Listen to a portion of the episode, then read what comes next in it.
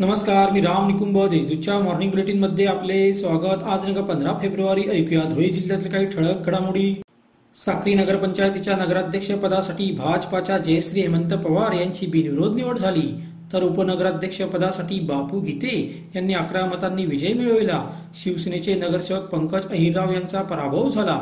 निवडणूक निर्णय अधिकारी म्हणून प्रांताधिकारी तुप्ती धोडमिसे यांनी कामकाज पाहिले.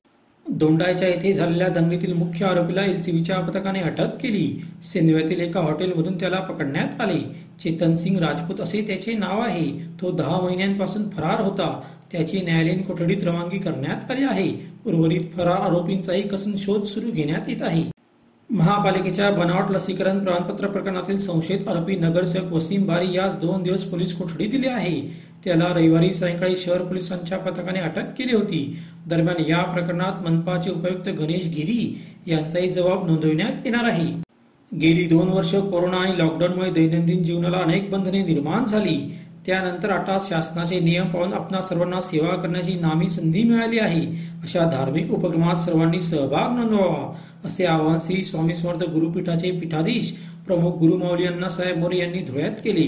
श्री एकरादेवी मंदिरात देवीचा नवीन पितळी रथाचा महापूजन सोहळा उत्साहात झाला. यावेळी ते बोलत होते. शिंदखेडा तालुक्यातील डोंगरगाव येथील सोनवत धरण परिसरात विविध पान पक्षी गणनेला प्रारंभ करण्यात आला.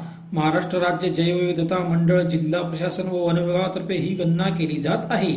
यावेळी जिल्हाधिकारी जलद शर्मा यांनी पक्ष्यांची दुर्बिणीद्वारे निरीक्षण केले. कॅमेऱ्यातही छायाचित्रे टिपली. शहरासह जिल्ह्यात प्रभू श्री विश्वकर्मा जयंती उत्साहात साजरी करण्यात आली. यानिमित्त सकाळी उत्सव समितीतर्फे शहरातून मिरवणूक काढण्यात आली. या मिरवणुकीने सर्वांचे लक्ष वेधून घेतले होते. अशा त्याच्या ठळक घडामोडी सविस्तर बातम्यांसाठी वाचत रहा दैनिक देशदूत व ताज्या बातम्यांसाठी भेट द्या W W W dot Deshdoot dot संकेतस्थळाला. धन्यवाद.